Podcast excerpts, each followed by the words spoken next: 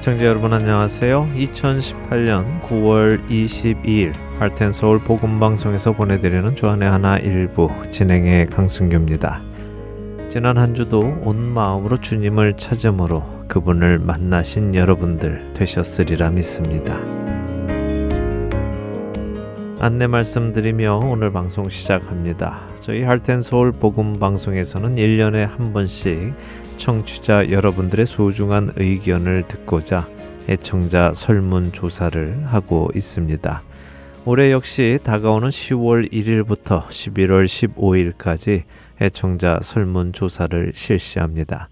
믿지 않는 자에게는 복음을, 믿는 자에게는 영적 성장을 위해 방송을 통하여 예수 그리스도의 복음을 전하는 저희 할텐 서울 복음 방송은 여러분들의 의견을 통하여 올바른 길을 가고 있는지 점검하고 또한 앞으로 가야 할 길도 정리해 보는 기회를 가지게 됩니다. 바쁘신 시간 속에서도 시간을 내셔서 꼭 동참해 주시기를 부탁을 드립니다. 설문조사 참여 방법은 9월 마지막 주부터 보내드리는 설문조사지에 여러분들의 의견을 쓰신 후 동봉해 드린 봉투에 넣어 우표를 붙여서 보내주시면 됩니다. 인터넷을 사용하시는 분들은 저희 홈페이지 www.heartandsoul.org에 접속하셔서 2018년 애청자 설문조사를 클릭하시면 참여하실 수 있습니다. 또 앱을 사용하시는 분들도 앱에서 직접 참여하실 수 있습니다. 이런저런 이유로 참여하시기 어려우신 분들도 계실 텐데요. 그런 분들 전화로 직접 의견을 주셔도 되겠습니다. 주실 전화는 602-866-8999입니다. 여러분 한 분한 한 분의 의견이 영혼을 살리고 세우는 데 큰 역할을 한다는 것을 기억하시며 적극적으로 참여해 주시기를 다시 한번 부탁드립니다. 첫 찬양 함께 하신 후에 계속해서 말씀 나누겠습니다.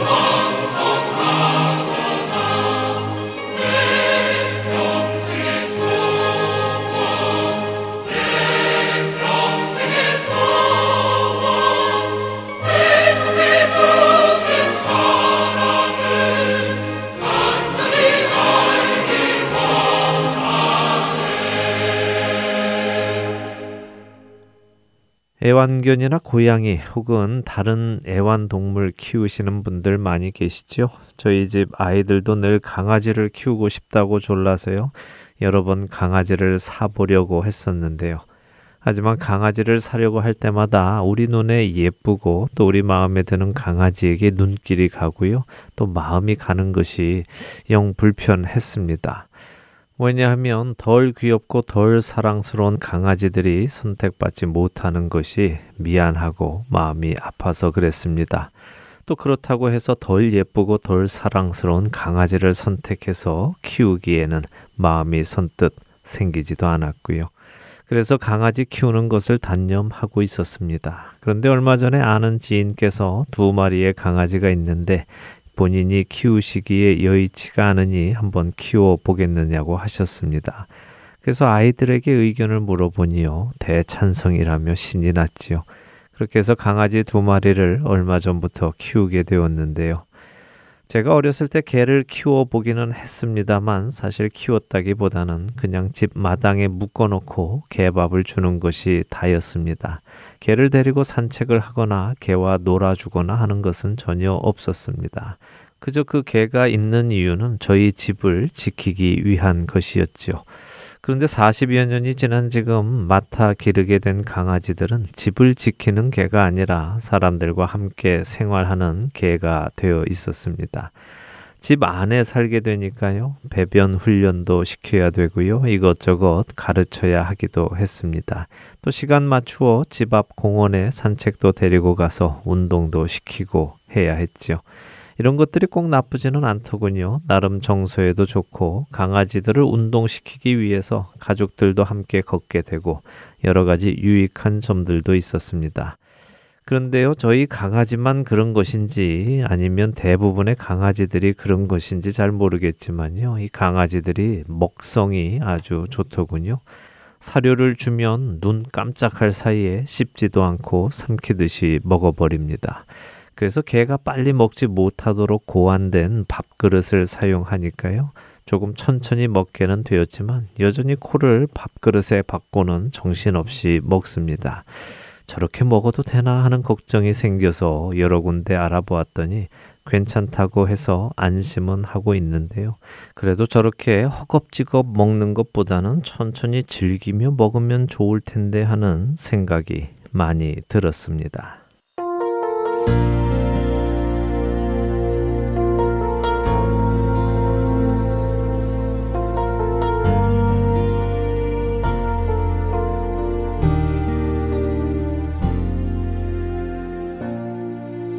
하늘의 문을 여소서. 이곳을 주목하소서. 주를 향한 노래가 꺼지지 않으니. 하늘을 열고 보소서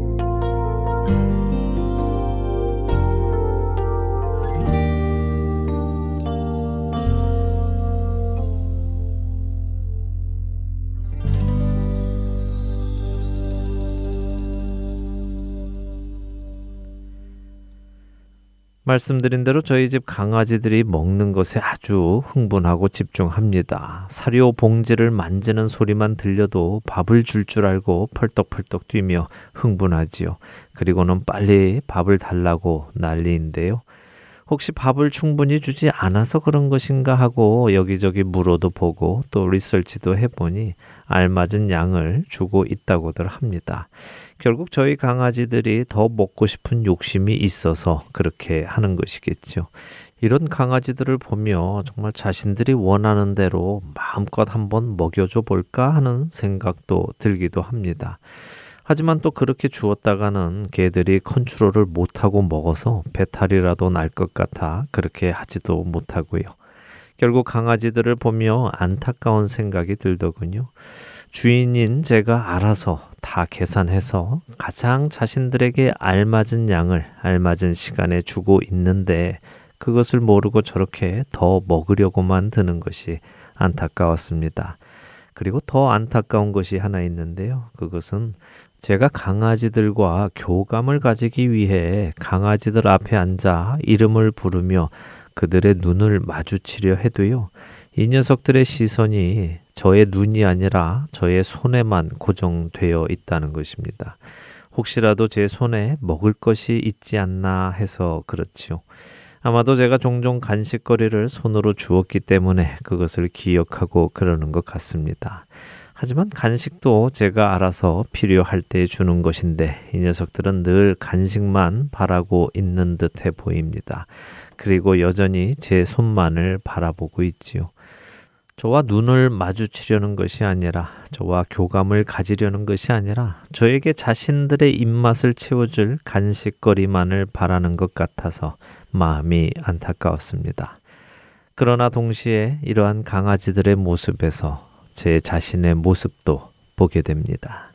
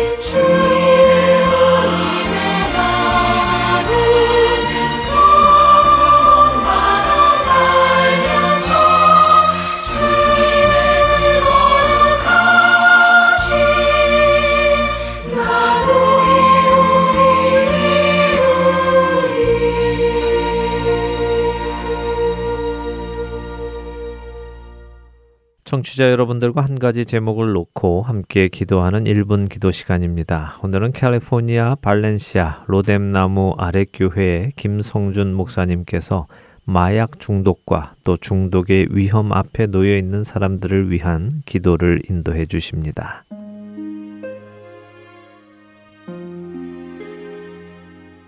하트앤 서울 복음 방송 1분 기도 시간입니다.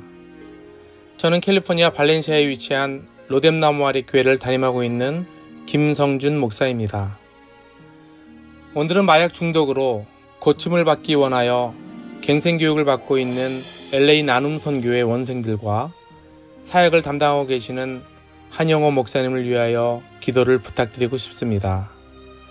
최근 조사에 의하면 캘리포니아주 마리아나 합법화 이후 고등학생들의 90% 이상이 적어도 한 번 이상 마리화나를 경험한 적이 있다고 합니다. 이제는 마약 중독이 강 건넌 남의 얘기가 아니라 우리 가까이에서 경험되어지는 문제임을 발견합니다. 게다가 예쁘고 멋진 향을 담아 작고 휴대하기 좋은 타입으로 판매되고 있기에 참으로 거부하기 힘든 유혹이라는 것입니다. 그런데 심각한 것은 한 번 시작하기는 쉬워도 자신의 힘과 의지로는 이것을 끊을 수 없다는 사실입니다. 마리화나를 판매하는 자들은 이것이 담배보다 중독률이 낮을 뿐만 아니라 건강에 해를 끼치지 않는다고 광고합니다. 하지만 진실은 다릅니다. 이것을 일단 시작하면 그것으로 만족하지 않는다는 것입니다. 다른 약들을 함께 병행하게 되고 더 센 약으로 진행된다는 것입니다. 나눔 선교의 한영호 목사님은 얘기합니다. 아예 시작을 하지 말아야지. 일단 손을 대기 시작하면 그것은 이미 훅에 걸린 것이라고 말입니다. 마약을 끊었다라는 말은 존재하지 않는다라고 합니다. 일단 시작을 하면 끊는 것은 불가능하고 설사 고침을 받았다 하더라도 그것은 잠시 쉬고 있는 것이지 언제든지 중독으로 돌아갈 수 있다고 말합니다. 한 목사님은 10대 후반부터 22년 동안을 마약을 한 후 죽음 직전에서 하나님의 은혜를 경험했다고 합니다. 그래서 지난 22년 동안 마약 중독자를 위한 쉘터인 나눔 선교회를 섬기고 계십니다. 그곳에는 40여 명의 원생들과 간사들이 함께 생활하며 갱생에 힘쓰고 있습니다. 한 목사님 자신이 마약 경험자이기에 마약은 인간의 의지로 끊을 수 없는 것임을 알기에 하루 세 번 예배를 통하여 그들이 진정으로 주님을 만나고 경험할 수 있도록 도와주고 있습니다. 나눔 선교회는 100% 후원으로 운영되는 넌프라핏 기관입니다. 정부로부터 보조금을 받을 수도 있었습니다. 만약 주님과 예배를 포기했다면 말입니다. 하지만 나눔 선교회에서는 우리 주님이 의사이시고 주님이 치유자이십니다. 지난 22년간 천여 명이 넘는 마약 중독자들이 이곳을 거쳐 주님을 경험하고 새 삶을 살 수 있었습니다. 오늘 함께 기도하실 제목은 나눔 선교에 있는 모든 분들이 주님의 진정한 사랑을 경험하고 잘 치유되어질 수 있기를 위해 기도해 주시기 바랍니다. 마약은 죽음과 무기력으로 연결되는 무서운 중독이기에 나눔 성교회가 이 어두운 세대에 우리의 형제 자매들을 위해 귀히 쓰임 받게 되기를 기도 부탁드립니다. 또한 기도 후원과 더불어 물질 후원자들이 생겨나길 기도해 주시기를 바랍니다. 아울러 이 땅의 젊은 세대들과 저희 자녀들이 마약으로부터의 유혹을 잘 이겨낼 수 있도록 주님의 전신갑주로 무장할 수 있도록 기도해 주시기를 바랍니다. 함께 기도하시겠습니다.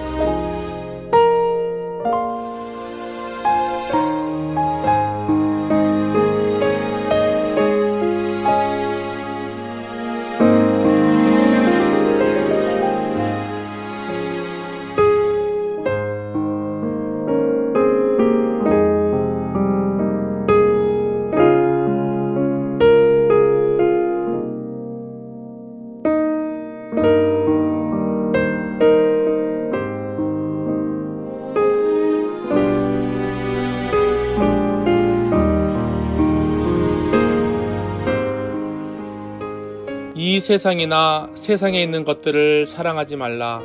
누구든지 세상을 사랑하면 아버지의 사랑이 그 안에 있지 아니하니 이는 세상에 있는 모든 것이 육신의 정욕과 안목의 정욕과 이생의 자랑이니 다 아버지께로 온 것이 아니요 세상으로부터 온 것이라.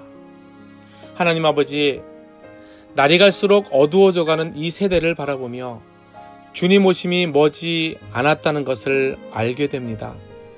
여러 징조들을 통하여 우리에게 말씀하시는 하나님의 음성을 저희로 듣게 하시니 감사합니다. 저희가 오늘 특별히 기도할 제목은 마약으로 인하여 사단에게 메인 영혼들을 위해서 기도합니다. 마리화나 사형이 대부분의 주에서 합법화 되어짐으로 인해 청소년들을 비롯한 젊은 세대들이 마리화나를 무분별하게 사용하여 중독으로 빠져들어가고 있습니다. 이것은 하나님의 말씀에 대적하는 사단의 전략입니다. 달콤함으로 젊음이들을 유혹하여 그들을 죽음의 구렁텅이로 빠뜨리게 하는 철저한 계략임을 깨닫게 하시고 그 계략에 이 땅의 젊은이들이 더 이상 빠지지 않게 하여 주시옵소서. 이 일을 위하여 22년 전 LA 마약 판매가 성행하는 중심가에 나눔 선교회를 세우게 하시고 한영호 목사님을 들어 사용하여 주시니 감사합니다. 그곳이 주님을 전하는 복음의 센터가 되어 마약 중독으로 신음하고 있는 형제 자매들이 그곳에서 예배 중에 주님을 만나고 하나님을 경험하여 그 사단의 계략으로부터 하루빨리 벗어날 수 있게 되기를 간구합니다. 성령께서 그들을 굳건히 붙들어 주셔서 악의 세력을 말씀으로 이겨낼 수 있는 힘을 주시옵소서.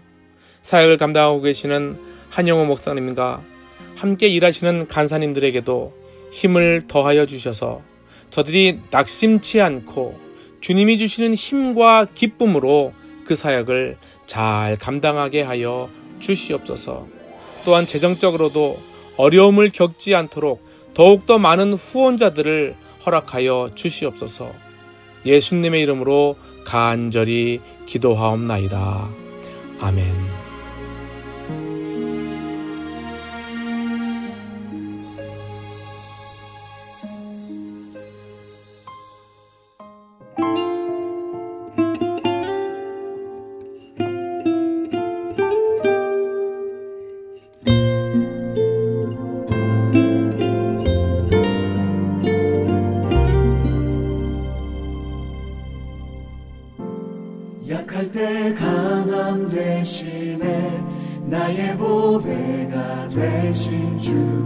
주 나의 모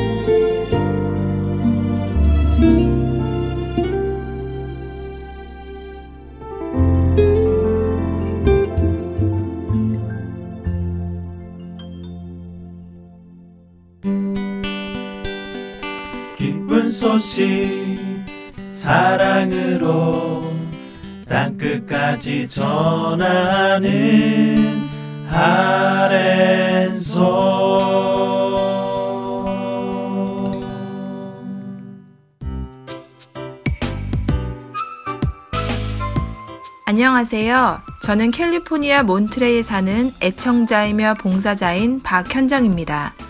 하나님께서는 할트앤 서울 복음 방송을 통하여 저로 말씀을 깨닫고 순종하게 하시고 힘들 때는 격려와 위로의 말씀을 주시며 믿음의 삶을 포기하지 않도록 인도해 나가고 계십니다. 이 귀한 복음 전파 사역은 누군가의 기도와 후원 그리고 봉사로 이루어집니다. 하나님께서는 지금도 귀한 복음 방송 사역에 동참하실 분들을 찾고 계십니다. 기도와 후원 그리고 봉사로 이루어지는 복음 방송의 사역에 동참하고 싶으신 분들은 전화번호 602-866-8999로 연락 주시기 바랍니다.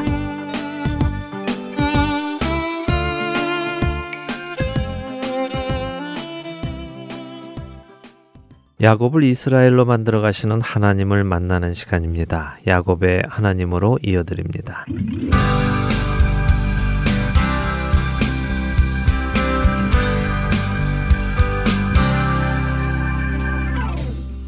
네, 청자 여러분 안녕하세요. 야곱의 하나님 진행의 민경훈입니다. 네, 여러분 안녕하세요. 강승규입니다. 드디어 요셉의 이야기가 시작됐습니다. 네, 창세기의 이야기 중에 그 누구의 이야기보다 자주 거론되는 요셉의 이야기이지요. 네, 요셉의 등장과 함께 왜 요셉이 형들의 미움을 받을 수밖에 없었는지 그 배경을 좀 살펴보았습니다. 네. 특별히 채색 옷이라는 단어가 우리가 생각하던 색색의 옷이 아니라 히브리 원어적으로 보았을 때 왕족들이 입는 소매가 넓고 길게 끌리는 옷이라고 하셨어요. 네, 권세를 상징하는 옷이었죠. 네. 예, 장남 루벤이 라헬의 여종인 빌하와 동침함으로 아들들에게 자신의 위상을 세우려 했다면요. 그의 그러한 도발과 폐륜에 야곱은 요셉에게 권세자의 옷을 입힘으로 요셉이 실제적인 장자인 것을 은연중에 나타낸 것이라고 볼 수 있습니다. 음. 그리고 형들의 악한 행동을 아버지에게 이야기한 요셉의 모습이 고자질을 하는 모습이 아니라 악한 행동에 어려서부터 동참하지 않는 요셉의 성실한 성품과 모습을 어, 보여주고 있다는 것을 말씀드렸죠. 이렇게 형들의 악한 행동에 동참하지 않고 또 11번째 아들임에도 아버지의 총애를 받으며 형들 가운데 장자의 위치를 인정받는 요셉을 형들이 미워할 만 했겠다는 생각이 듭니다. 네, 그렇죠. 사실 이것은 성경이 우리에게 주시는 한 가지 가치관인데요. 어, 뭐냐 하면요. 거룩한 사람은 주위에서 미움을 받는다는 것입니다. 음. 예수님이 거룩하신 분이셨기에 세상으로부터 미움을 받으셨지요. 네. 요셉 역시 형들과 다르게 거룩하게 살았기 때문에 형들에게 미움을 받았습니다. 예수님도 잘못한 게 없으시고요. 요셉도 잘못한 게 없습니다. 그들이 올바르기에 자신들의 올바르지 못함이 드러나니까 세상은 올바른 사람을 미워하고 시기하고 심지어 해치려 하는 것이죠. 디모데후서 3장 12절은요. 무릇 그리스도 예수 안에서 경건하게 살고자 하는 자는 박해를 받을 것이라고 말씀하십니다. 그러니까 우리 그리스도인들이 이 세상에서 경건하게 살아가면 세상에서 미움을 받을 수밖에 없다는 것이군요. 네. 그것이 우리의 정체성이라는 생각이 듭니다. 이것을 기억하고 살아가면 세상으로부터 미움을 받을 때 낙심하지 않고 오히려 용기를 가지고 살아갈 수 있겠네요. 네, 맞는 말씀입니다. 사도행전에서 예수님의 제자들은 자신들이 예수님의 이름을 위하여 능욕받는 일에 합당한 자로 여기심을 받았다는 것을 기뻐했다고 했습니다. 그리스도를 따른다는 것은 세상으로부터 미움을 받고 박해를 받고 능욕을 받기로 작정했다는 이야기입니다. 이 사실을 꼭 기억하시면서요, 그 길을 걷는 우리 모두 되기를 바랍니다. 자, 본론으로 돌아오지요. 이런 상황에서 요셉이 꿈을 꾸었습니다. 형들의 곡식단이 요셉의 단을 둘러서서 절을 하는 꿈이죠. 하늘의 해와 달과 열한 별이 자신에게 절을 하는 꿈입니다. 이런 꿈 이야기를 들은 형들은 더욱 요셉을 시기하게 되었습니다. 그러나 야곱은 이 말을 간직해 두었다라고 하셨지요. 요셉의 이 꿈이 과연 이루어질까? 이루어진다면 어떻게 이루어질까 곰곰이 생각해 보기 시작했다는 말입니다. 그리고 성경은 그 일이 어떻게 이루어지는지를 이제 설명하시기 시작합니다. 형들이 세겜에 가서 양떼를 쳤죠. 네. 그리고 아버지 야곱이 요셉을 보내어 형들이 무슨 문제를 일으키지는 않는지 확인하고 오도록 했고요. 예, 그렇습니다. 예전에 딸 디나의 사건으로 인해 아들들이 그 지역 남자들을 다 살육했던 곳이기에 야곱에게는 이 아들들이 그 지역 다른 부족의 남자들과 또 무슨 싸움이라도 벌리지는 않았을까 노심초사했겠지요. 그래서 요셉을 보냅니다. 그런데 요셉을 보냈다는 사실에서 우리는 요셉은 형들과 함께 양을 치지 않았다는 사실도 또 알 수 있죠. 아, 그랬네요. 애초에 형들이 세겜으로 갈 때부터 요셉은 함께하지 않은 거네요. 네, 아마도 야곱이 레아의 아들들이나 여종들의 아들들은 일을 시키고요. 라헬의 아들인 요셉이나 베냐민은 일을 시키지 않았던 것으로 보입니다. 그러니 형들의 미움은 더했겠지요. 네. 예, 자신들은 마치 일꾼처럼 일을 해야 하고 요셉은 채색 옷을 입고 일도 안 하고 아버지의 사랑을 받고 살아가고 있으니 말입니다. 자, 이런 상황에서 요셉이 형들이 있는 도단에까지 가게 됩니다. 그러자 어떤 일이 일어나나요? 창세기 37장 18절에서 20절을 읽어보지요.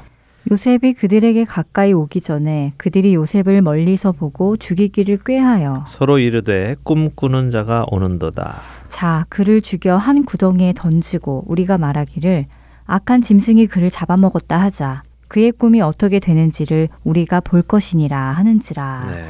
어, 저런 형들이 요셉을 죽일 계획을 꾸미네요. 네, 죽일 계획을 꾸몄다는 것은 죽이고 싶을 만큼 미웠다는 것이겠지요. 네. 또 한편으로는 미움과 시기심은 형제를 죽일 수 있는 감정이기도 하다는 것입니다. 최초의 살인자인 가인 역시 시기심과 미움으로 동생을 죽이게 되었지요. 그러니 이 미움이 얼마나 무서운 감정인지 우리가 깊이 생각해 보아야 할 것입니다. 형들은 요셉을 꿈꾸는 자라며 조롱하면서 그 꿈의 당사자인 요셉을 죽이면 과연 그가 꾼 그 꿈이 어떻게 이루어지겠는가라고 하며 죽이자고 합니다. 네가 죽어 없어졌는데도 네가 우리를 다스릴 수 있겠느냐? 한번 해봐라 하는 것이죠. 형들의 마음속에 요셉의 꿈에 대한 적개심이 정말 대단했네요. 네. 아무래도 동생이 자신들의 왕이 된다는 것이. 굉장히 자존심 상했던 것 같습니다. 네, 못 견디게 힘들었던 것 같죠. 네. 어, 자, 그런데도 다행히도 21절과 22절을 보면요. 맏아들 루벤이 동생들을 말립니다. 요셉을 죽이지는 말자, 피를 흘리지는 말자라고 하면서 대신 광야에 비를 받아 놓는 구덩이에 던지자라고 합니다. 그래 놓고 루벤 자신이 요셉을 구출해서 아버지께 돌려보내려고 마음속에 혼자 생각을 했다고 하시지요. 어, 그래도 루우벤이 다행히도 죽이지 말자고 하네요. 네. 어, 생각보다 루우벤이 착한데요. 예, 뭐 어떤 마음의 동기에서 그가 이렇게 하자고 했는지는 모릅니다. 정말 루벤이 성격이 다른 형제들보다 착해서 그랬을 수도 있겠죠. 그러나 저는 사실 시기심이 가장 커야 하는 것은 루벤이어야 한다고 생각합니다. 자신이 장자인데 요셉이 장자처럼 되어 있으니까요. 그런 면에서 추측을 해볼 때요. 루벤은 이미 한번 자신 스스로 장자의 자리를 구축하기 위해서 라헬의 여종과 동침함으로 아버지의 미움을 샀지요. 아마도 그 후로 잘못을 깨달아서 이런 일을 벌였을 수도 있고요. 혹은 아버지에게 잃어버린 신용을 다시 회복하기 위해서 아버지가 사랑하는 요셉을 구출하려 했을 수도 있겠습니다. 루벤의 순수한 동기를 비하하려는 것은 아니고요. 왜 그가 굳이 요셉을 살리려 했을까 생각하다 보니 그런 추측을 하게 된 것입니다. 자, 어쨌든 형제들은 루벤의 말대로 요셉이 입고 있는 채색 옷을 벗기고 구덩이에 던졌다고 23절과 24절은 말씀하십니다. 네, 역시 그 채색 옷이 마음에 안 들었던 것이군요. 네, 자신들 위에 있다는 그 상징적인 그 옷을 음. 먼저 벗기고는 자신들보다 밑에 있는 구덩이 아래로 던져 넣습니다. 그를 내려뜨린 것이죠. 자, 25절에서 27절을 읽어볼까요? 그들이 앉아 음식을 먹다가 눈을 들어본즉 한 무리의 이스마엘 사람들이 길르앗에서 오는데 그 낙타들의 향품과 유향과 몰약을 싣고 애굽으로 내려가는지라.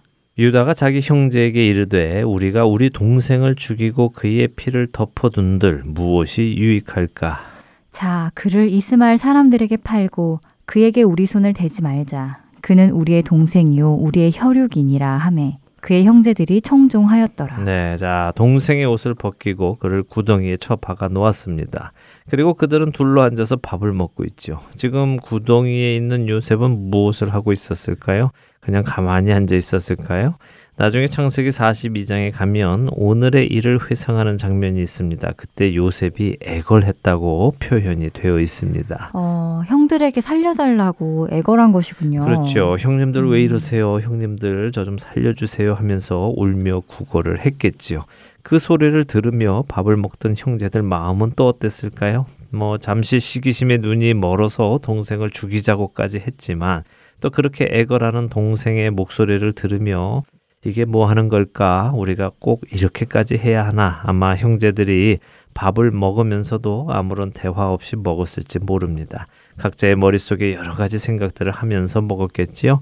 그런 때에 애굽으로 내려가는 한 무리의 장사꾼들이 보입니다. 그들을 보고 유다가 입을 열죠. 우리가 동생을 죽이고 피를 흘려봐야 그것이 우리에게 무슨 유익이 있겠나. 그냥 그 녀석을 팔자. 우리가 손을 대지는 말자. 어쩌면 형제들이 다 같은 생각을 하고 있었는지도 모르죠. 형제들은 유다의 그 말을 청종했다고 하십니다. 그의 말을 따랐다는 것이죠. 아, 그랬군요. 그런데요, 저는 지금까지 요셉을 애굽으로 데리고 간 상인들이 미디안 상인들로 알고 있었는데 이스마엘 사람들이라고 하시네요. 네, 좋은 지적입니다. 어, 사실 다음 절인 28절을 읽으면요. 그때 미디안 사람 상인들이 지나가고 있는지라 하시고는 형들이 요셉을 구덩이에서 끌어올리고 은 20에 그를 이스마엘 사람들에게 팔았다고 또 하시죠. 어, 한 구절에 미디안 사람, 이스마엘 사람 둘 다 나옵니다. 음. 그렇다면 미디안 사람이 곧 이스마엘 사람인가 하는 궁금증도 생기는데요. 뭐 많은 해설이 있지만 그 중에서도 미디안 족속은 아브라함의 후처 구두라와의 결혼에서 난 미디안이 시조고요. 이스마엘은 우리 잘 알듯이 아브라함이 하갈에게서 난 아들이죠. 아마도 둘 다 한 아버지에게서 난 형제라고 해서 함께 섞여 살았을 것이다 하는 해설이 가장 맞는 것 같습니다. 어, 미디안 사람들과 이스마엘 사람들도 배다른 형제의 자손들이고 지금 이 야곱의 아들들 역시 배다른 형제의 자손들이네요. 네.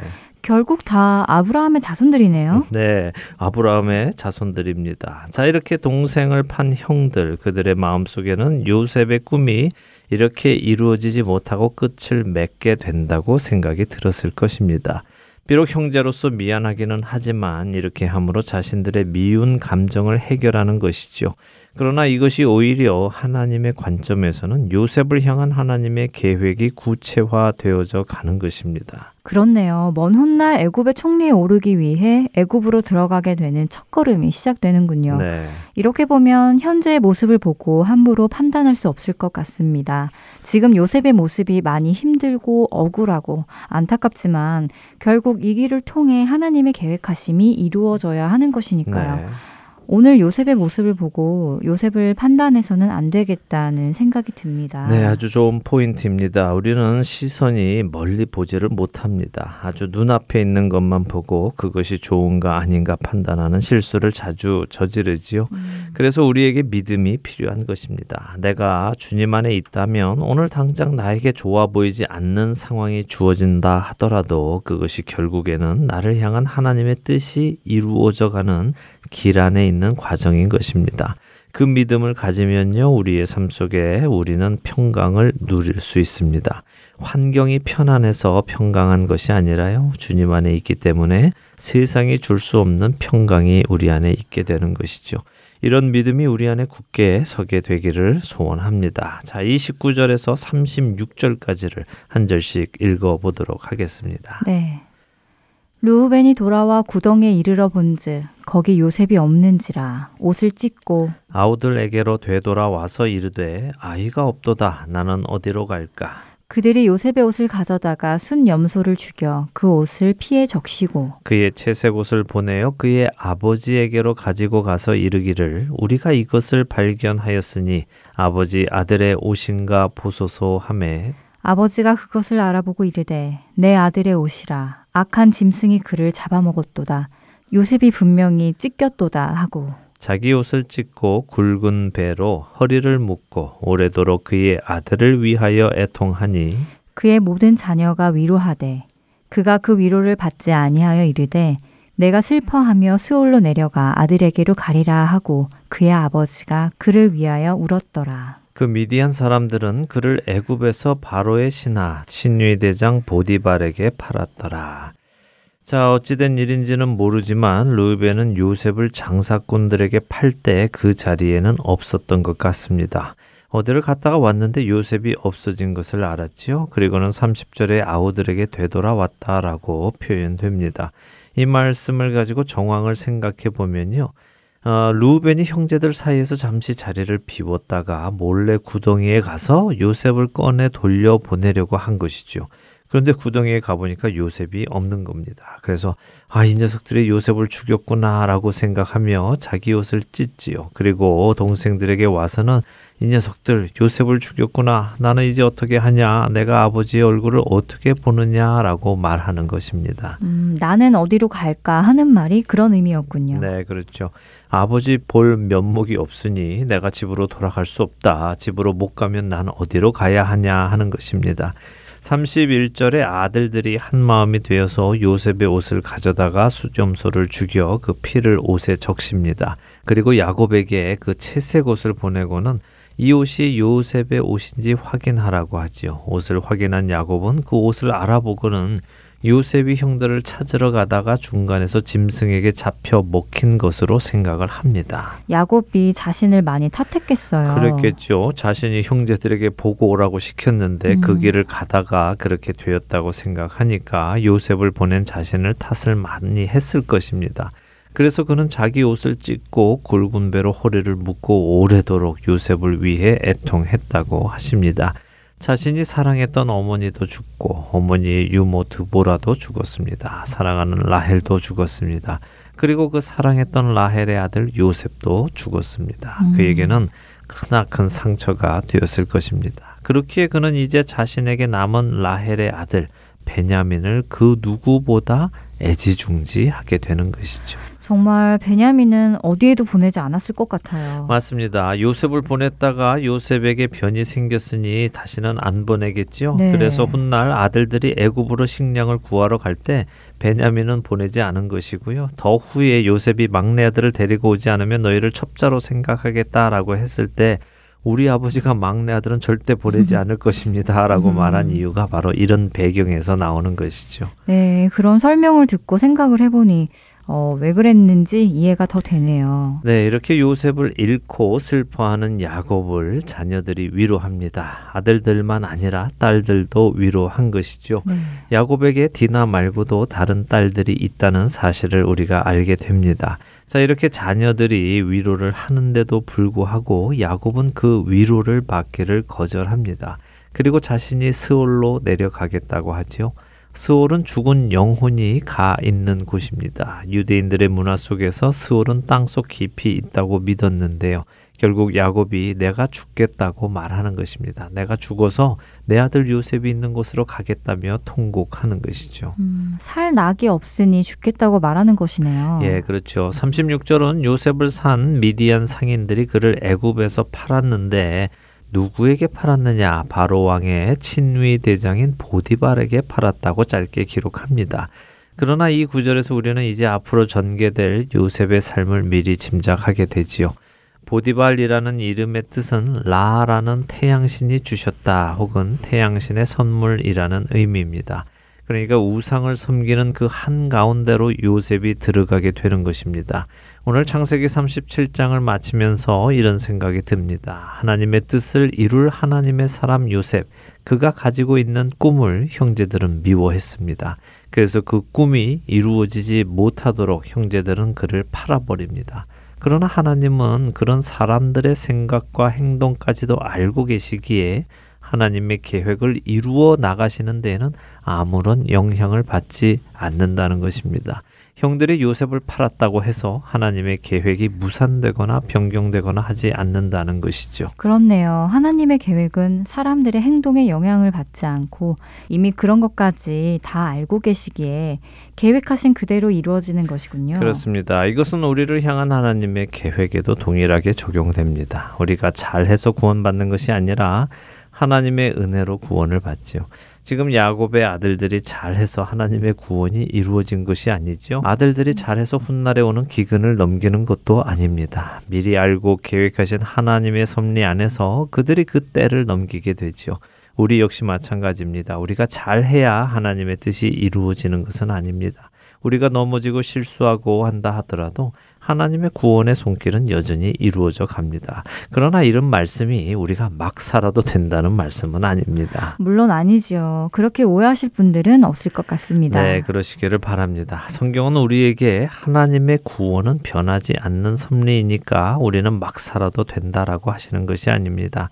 내가 어떻게 하든 우리를 구원하시니까 우리는 그냥 넉넉고 살자 하는 것이 포인트가 아니라요. 어떠한 상황에서도 하나님의 구원의 섭리는 변하지 않고 방해받지 않고 이루어진다는 사실을 기억하라는 것입니다.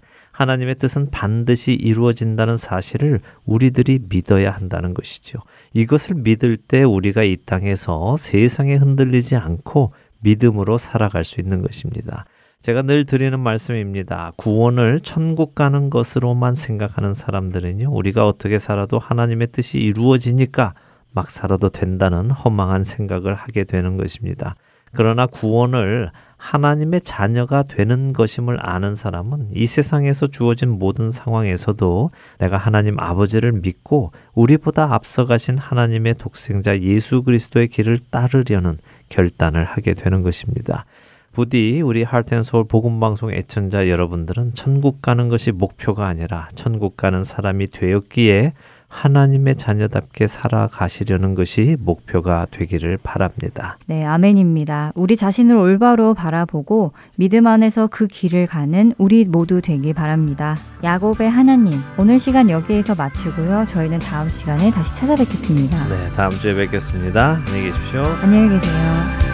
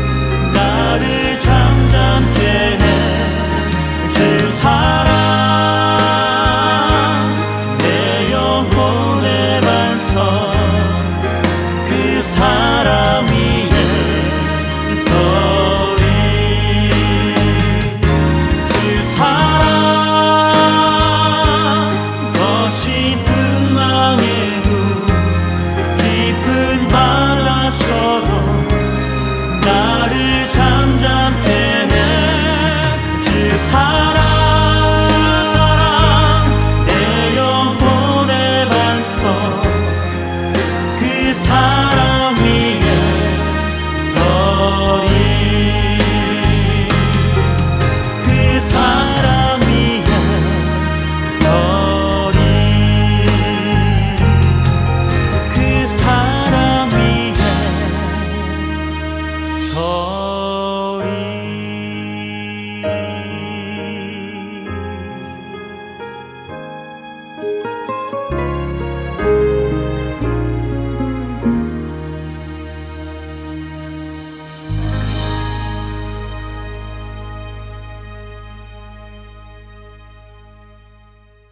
주인인 저와 더 친밀한 관계를 갖는 것에 관심이 있는 것이 아니라 제 손에 무엇이 들려 있는가, 그것이 먹을 것인가 아닌가에 관심만 가지고 있는 저희 강아지들을 보며 하나님과의 친밀한 관계를 갖는 것에 관심이 있기보다 그분을 통해 얻어지는 유익함에만 관심을 갖는 제 자신의 모습을 보게 됩니다.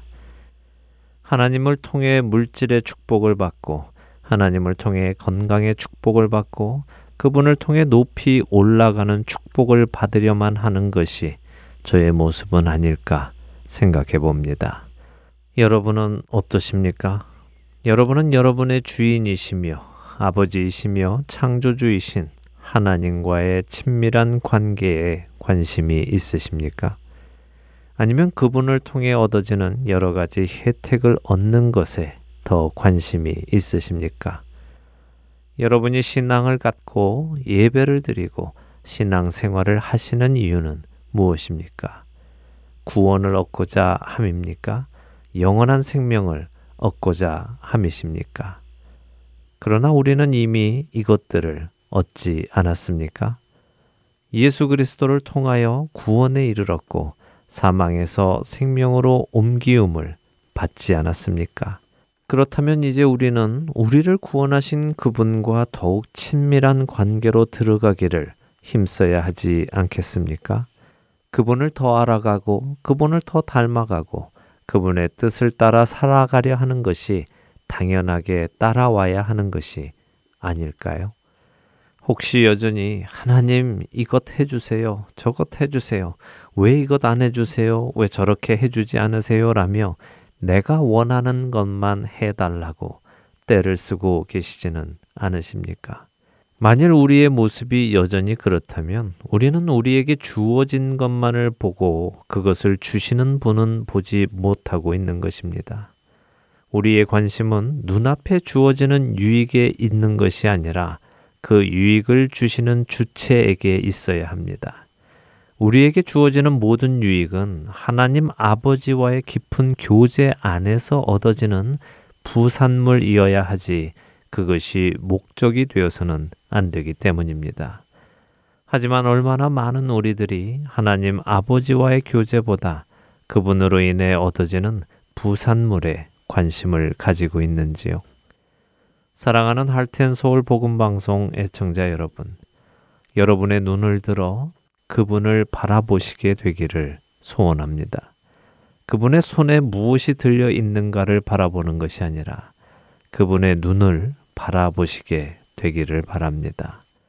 그러나 무엇이든지 내게 유익하던 것을 내가 그리스도를 위하여 다 해로 여길 뿐더러 또한 모든 것을 해로 여김은 내 주 그리스도 예수를 아는 지식이 가장 고상하기 때문이라.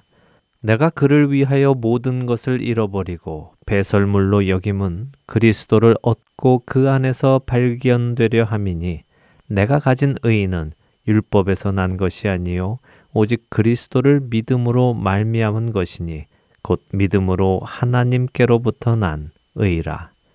빌립보서 3장 7절에서 9절에 사도 바울이 고백한 내용입니다. 사도 바울에게는 자신의 구주 되시는 그리스도 예수를 아는 것이 가장 귀한 일이었습니다. 그것은 모든 것을 능가하는 귀한 것이었지요. 자신에게 주어지는 그 어떤 유익보다도 그분을 아는 그 자체가 그에게는 귀한 일이었습니다. 그렇기에 그는 그분을 알 수만 있다면 자신에게 주어지는 그 모든 유익까지도 해로 여길 수 있고 배설물로 여길 수 있었습니다. 저는 사도 바울의 이 고백이 우리 한 명한 한 명의 영혼 속에도 있기를 바랍니다. 만일 내게 주어진 유익한 것들이 나의 구주 예수 그리스도를 아는 것에 방해가 된다면 기꺼이 그 유익한 것들을 내려놓고 주님을 아는 것을 선택할 수 있는 우리들이 될 수 있기를 간절히 소망합니다. 다음 한 주도 주님이 주시는 것들에 관심을 두기보다 주님 그분께 관심을 두시는 저와 애청자 여러분이 되시기를 소망하며 오늘 주안의 하나 일부 여기에서 마치도록 하겠습니다. 함께 해주신 여러분들께 감사드리고요. 저는 다음 주 이 시간 다시 찾아뵙겠습니다. 지금까지 구성과 진행의 강순규였습니다. 애청자 여러분, 안녕히 계십시오. 나의 만족과 유익을 위해 가지려 했던 세상 일들. 이젠 모두 다 해로 여기고 주님을 위해 다 버리